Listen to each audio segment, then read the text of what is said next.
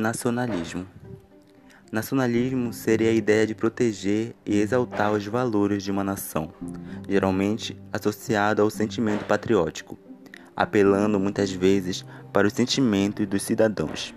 Nesse sentido, a escolha de uma organização política voltada para uma centralização econômica e cultural da nação muitas vezes pode causar xenofobia e preconceito contra os diferentes. Na Alemanha nazista, as questões relacionadas ao nacionalismo foram essenciais para criar um ambiente onde era fácil mobilizar um sentimento agressivo contra a humilhação imposta pelo Tratado de Versalhes.